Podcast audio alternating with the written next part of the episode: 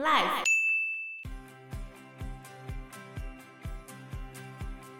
这时候，小二裸上身起来，然后就开始竖起了他的手指头，指着强盗说：“定定。”他这样子指了之后，强盗竟然全部都站着不动了，定格了。对，定身术。后来他们开始数了，竟然有十三个强盗站在那边动弹不得。Hello，大家好，我是 Joe，我是方娜，我是 Anna。关于白莲教里面到底在做什么事情呢？《聊斋》里面有另外一篇故事，就有写到比较详细的。这一篇故事叫做小二，小二呢是里面女主角的名字。嗯，然后这个故事是这样子的：小二他是藤县人，他的爸爸叫做赵望。赵望他们夫妇两个人吃斋念佛，都不吃荤的。乡里面的都说他们是大善人，家境还算不错。他们有个女儿叫做小二，小二非常的聪明，而且长得又漂亮。赵望非常宠爱小二，在六岁那一年就让小二跟他的哥哥，他哥哥叫做赵长春，两个一起拜师读书。五年之内，小二就熟读五经。然后跟他一起读书的有一个少年姓丁，叫做丁子墨，紫色的紫，陌生人的陌。我觉得这名字取得蛮琼瑶的，子墨。那丁子墨呢，比小二还要大三岁，非常的风流文雅，而且又有才华。丁子墨跟小二两个人互相爱慕，私底下有把他喜欢小二的事情告诉自己的妈妈。丁家就想着要跟赵家提婚，可是赵家家境还不错，一心想要把小二嫁给豪门大族，所以就没有答应丁子墨的求亲，因为丁子墨他们家不是很有钱。不久后，赵望受到迷惑，加入了白莲教。然后呢，徐鸿儒开始举兵造反，赵望一家全部都变成造反的反贼呀、啊。当时徐鸿儒选了六名少女，教授他们白莲教的法术。然后这六个少女里面，其中有一个就是小二。小二因为有读过书，而且非常的聪明，对那一套指兵斗马的法术一学就会。徐鸿儒就把所有的法术都传给了小二，赵望也因为小二的缘故得到徐鸿儒的提拔。后来呢，丁子墨已经十八岁了，啊，他就还是不愿意结婚，心里面就一直惦记着小二。结果他也逃亡，投奔了徐鸿儒。小二看到丁子墨就十分的开心，给了丁子墨特殊的优待，因为小二是徐鸿儒的得意门生。主持着白莲教里面的军队的事务，不管是白天黑夜出入军中，跟他的父母都不可以待在一起。但是他跟丁子墨常常会在晚上见面，因为他对丁子墨比较特别嘛。然后他跟丁子墨在晚上见面的时候，两个就会促膝长谈，把其他人都支开来。丁子墨常常跟他说：“你知道我这次来的一片苦心吗？”小二就说：“我不知道啊。”丁子墨就说：“我来这里并没有什么野心，我全部都是为了你呀！我跟你说，这些旁门左道成不了什么大事的，最后一定会自取灭亡。小二，你是个聪明人，你难道想不到吗？这一次你跟我一起逃走吧，我这番苦心就不会白费了。”小二听了之后十分的震惊，然后开始很像大梦初醒一般，他就想着丁子墨说的话好像也对。可是他觉得，如果我背着父母就跟你逃走了，实在是不孝，所以让我跟父母说一声吧。丁子墨就跟着小二来到了小二父母的面前，极力的劝服他们，希望他们不要再造反了，一起逃跑吧。但是小二的爸爸赵望执迷不悔，就说：“师傅是天降的神人，难道他会有错吗？”小二知道他没有办法说服赵望。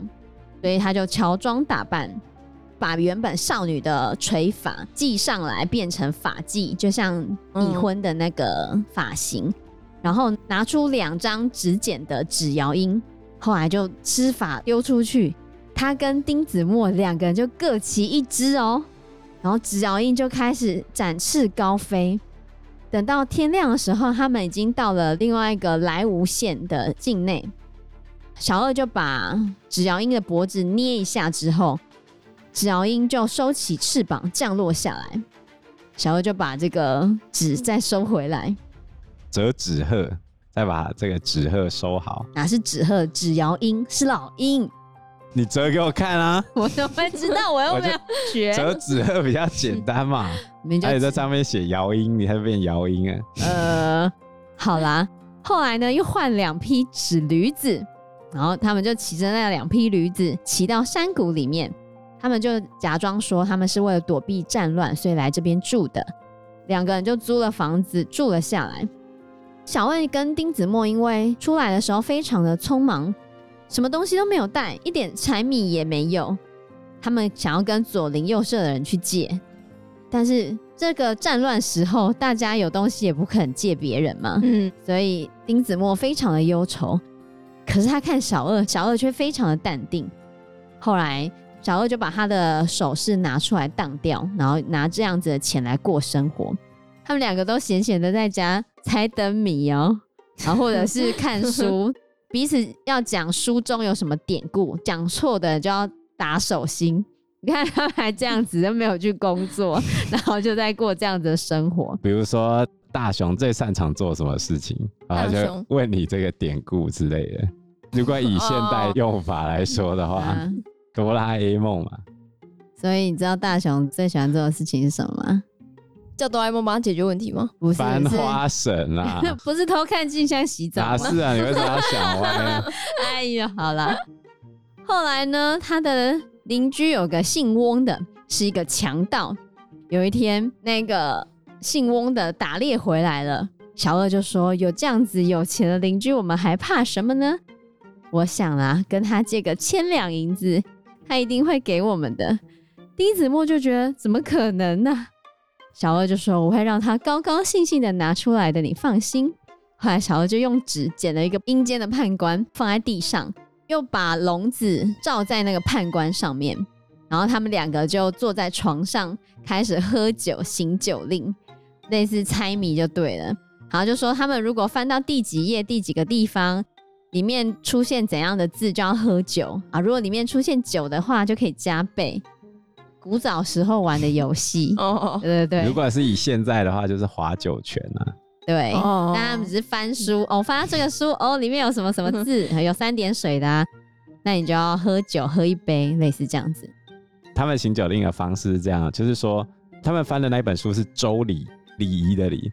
然后他就说呢，第几册第几页第几人，随便讲哈。然后这时候就一起翻书，如果翻到的人他的官衔。官职名称是食字边，食物的食，或者是水字边，或者是酉字边，酉就是酒的另外一个偏旁嘛，嗯，就直接饮酒一杯。如果这个人官职直接是酒的，那就加倍。后来小二直接翻到一个酒人，这时候丁子墨他就大杯帮他斟满，干杯啦，干杯啦。然后小二就祷告说。如果借得到钱，你会翻到跟饮有关的。这时候丁生就翻开书本，他就翻到鳖鳖人。小二这时候一直笑，他就说：“哎、成功了，成功了，成功了。”然后他就倒了一大杯酒叫丁子墨喝。丁子墨说：“我又没输，你说饮呢？”然后他就说：“按照部首来说，你属水的、你那么会喝，你就属于水这一族的、你喝酒的方式，那就跟鳖一样。”那就憋饮，所以有瘾啊。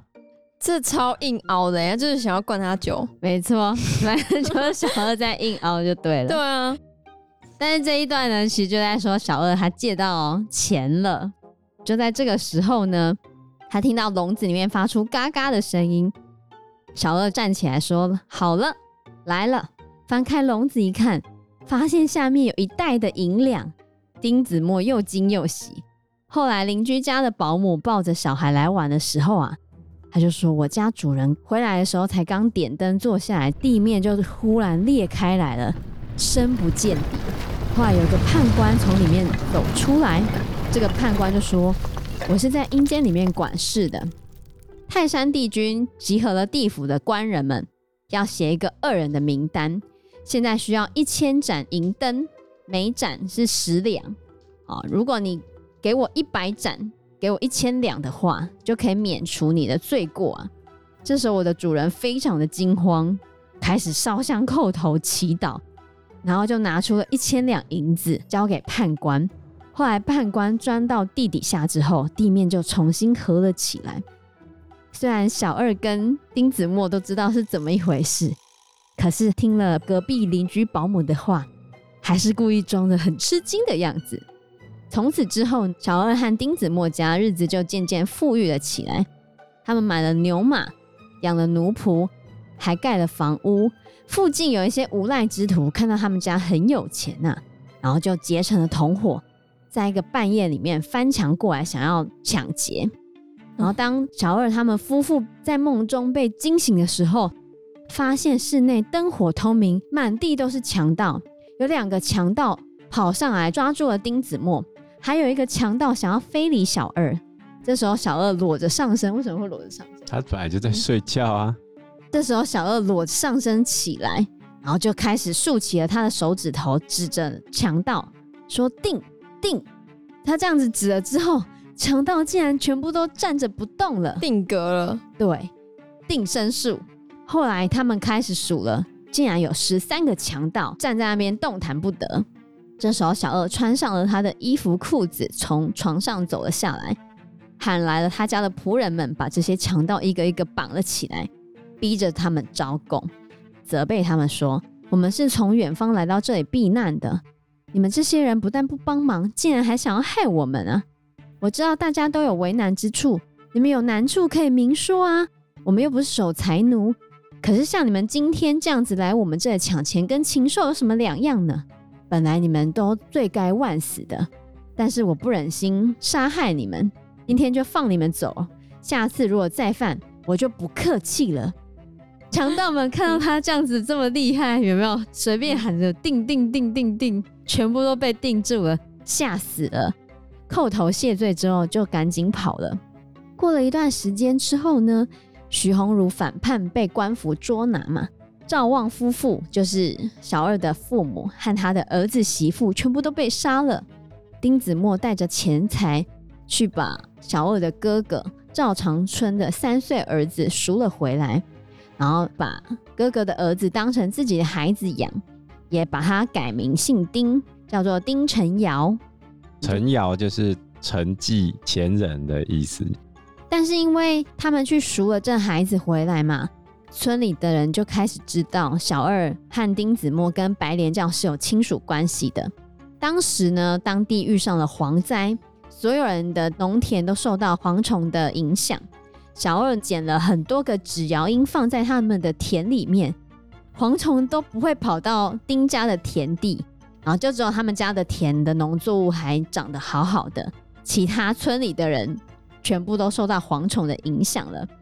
村里面的人非常的嫉妒，就把他们告到官府，说小二跟丁子墨是白莲教的余党。官府也看他们家非常的富裕。就把丁子墨抓到监狱里面，想要趁机勒索他钱财。后来丁家就用重金贿赂，才把丁子墨救了出来。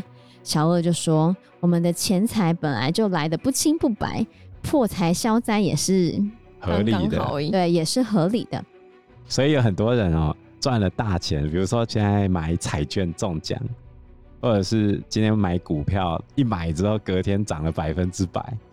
他都会立刻捐一点钱这样子，不然接下来这种民间信仰就会觉得说，你现在来了一个很快的钱哈，接下来不知道会发生什么事情。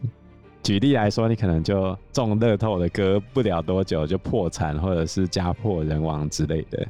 但是我总觉得那是因为自己害的吧，没得到的酸葡萄心态吧。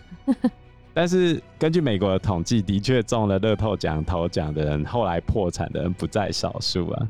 嗯，可是他至少有爽过嘛？是这样吗？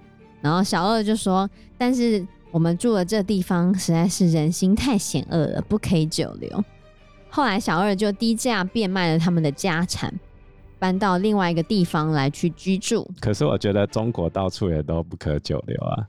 在清朝的时候，有一个传教士来到中国之后。他做了很多第一手的记录。他说中国人非常勤奋，嗯，但是他觉得这个国家充满了谎言，就是做生意的人明明写童叟无欺，可是整间店里面没有真货。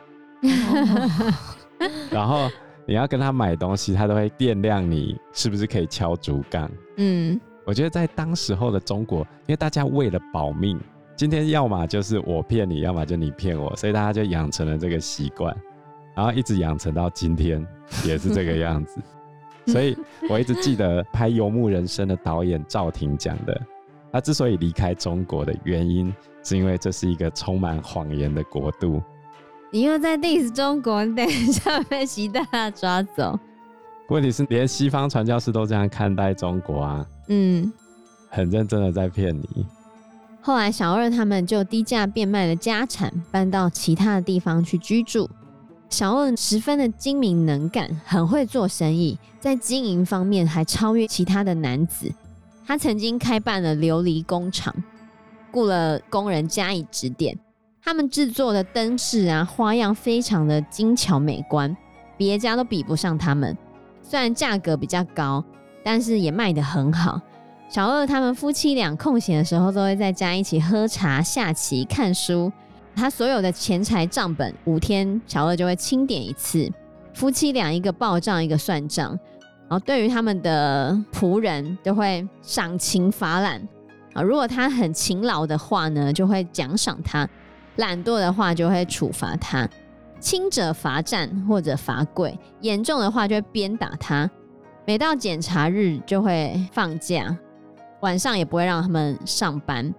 有时候夫妻两人还会举办个小宴会，让婢女来唱曲子娱乐。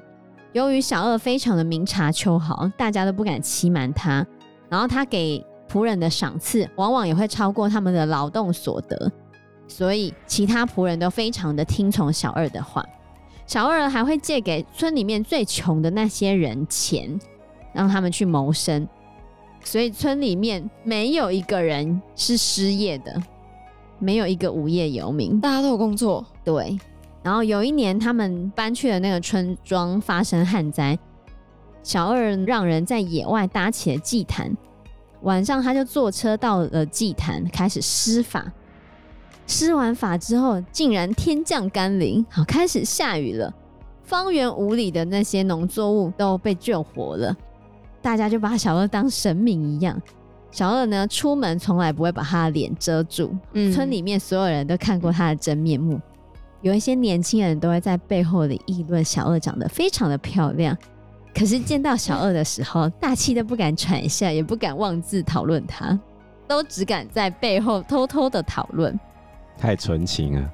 那每到秋天的时候呢，小二就开始出钱叫一些小朋友采摘一些野菜之类的加以收藏，就这样子整整做了二十年，堆满了整个楼房。大家都在暗地里取笑他，不知道他这样子要做什么。后来发生了饥荒，有些地方甚至到了人吃人的地步。小二这时候就把二十年来收集来的野菜。掺在杂粮里面煮粥，来赈济这些灾民。附近村庄里的人都靠着小二的帮助，才可以保住性命，没有流亡在外的。看小二超强的呀，很厉害。你觉得整个故事里面最厉害的是谁？小二。对，小二。But 蒲松龄不是这样说的哦。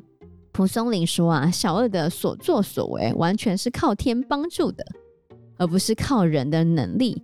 如果没有别人的启发开导，他早就被杀了啊！所以是谁启发他，让他没有继续待在白莲教的？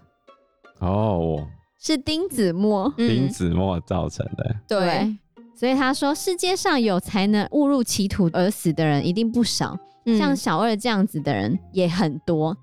那些人就是因为没有遇上丁子墨啊。所以你看，他又回到他的重点了，要有一个人说难听话。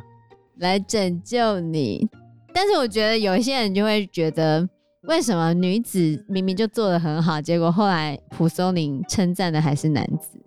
哦，对啊，这也是一个方面。对，有一些评论会是小二在里面就已经是主角了，他整篇都是主角嘞。《聊斋》里面很多篇名都嘛是以女生的名字为主角，以前女生名字都不会留在史书上啊，我知道啊，小倩。小二，小二已经风光了整篇了。他风光一整篇，他最后竟然讲说，真可是他有遇到丁子墨。墨劝他，哎、你今天就算很有钱、很有能力，突然有一个人规劝你，结果让你不要误入歧途，这个人功劳大不大？哦，好啦，我觉得他功劳还是很大的，所以才说要交好朋友嘛，好的朋友嘛，良师益友，有好朋友带你上天堂。有质有量有多闻嘛。是那他在故事的最末端遇到了这一场饥荒，其实就是崇祯时期的小冰河期的饥荒。当时候的确中国相当的糟糕，因为小冰河期的关系，农作物欠收，甚至到了人吃人的状况，这个非常严重。不过这边是用法术来解决问题啊，实际上是没有办法解决的。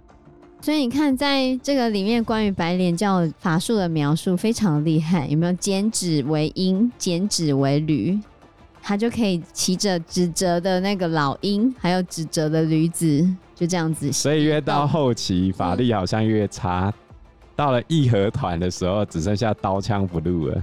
防弹少年团，白莲教在明清时期都是在山东这边发展的嘛。嗯，那义和团也一样，发展到村村设拳坛，家家练神拳。怎么都是山东这里呢？白莲教的根据地就是山东啊。哦，而且当时候他们还有到慈禧面前表演哦，表演什么？刀枪不入啊。他们大师兄来了，口念咒语之后，众师弟立刻拿起大刀、长矛、棍棒，全部往大师兄身上招呼，打下去。他的面无表情，哈，没事。气功啦，然后这时候，但是不能用捅的。这时候突然旁边跑出几个师弟，手持步枪，对着大师兄直接开枪。几声枪响之后，大师兄毫发无损，因为那只是变变变有声音而已。BB 枪没有子弹，里面有子弹啊！袁世凯也在场哦，所有中国人都惊呆了。我跟你讲，骗人的吧？然后这时候袁世凯哦，他就直接拿出他自己的手枪，然后往大师兄身上开，大师兄就死了。对，这个有点好笑，直接被打脸哎！没有袁世凯只是想说你怎么那么厉害，试试看啊，结果就把人家打死了。对啊，他们是空包弹啊，里面有弹，啊、只是空包弹。哎呀，我都觉得这很神奇，到底真的还假的？当然是假的啊！像刚刚今天讲还是假？聊斋本来就是鬼故事啊，对啦，还可以掰啊，对吧？对，还可以讲一些神异的故事。对，没错。因为时间关系，我们这一集节目就到这边喽。有任何的建议都可以在留言区告诉我们，或者是直接在 Facebook 或者是 IG 私讯我们，我们都会回应你哦。喜欢我们节目的话，欢迎按赞、订阅、加分享。如果喜欢我们今天的内容的话，也欢迎赞助我们一杯咖啡的钱，让我们可以走得更长更久。谢谢大家，谢谢大家，拜拜，拜拜，拜拜。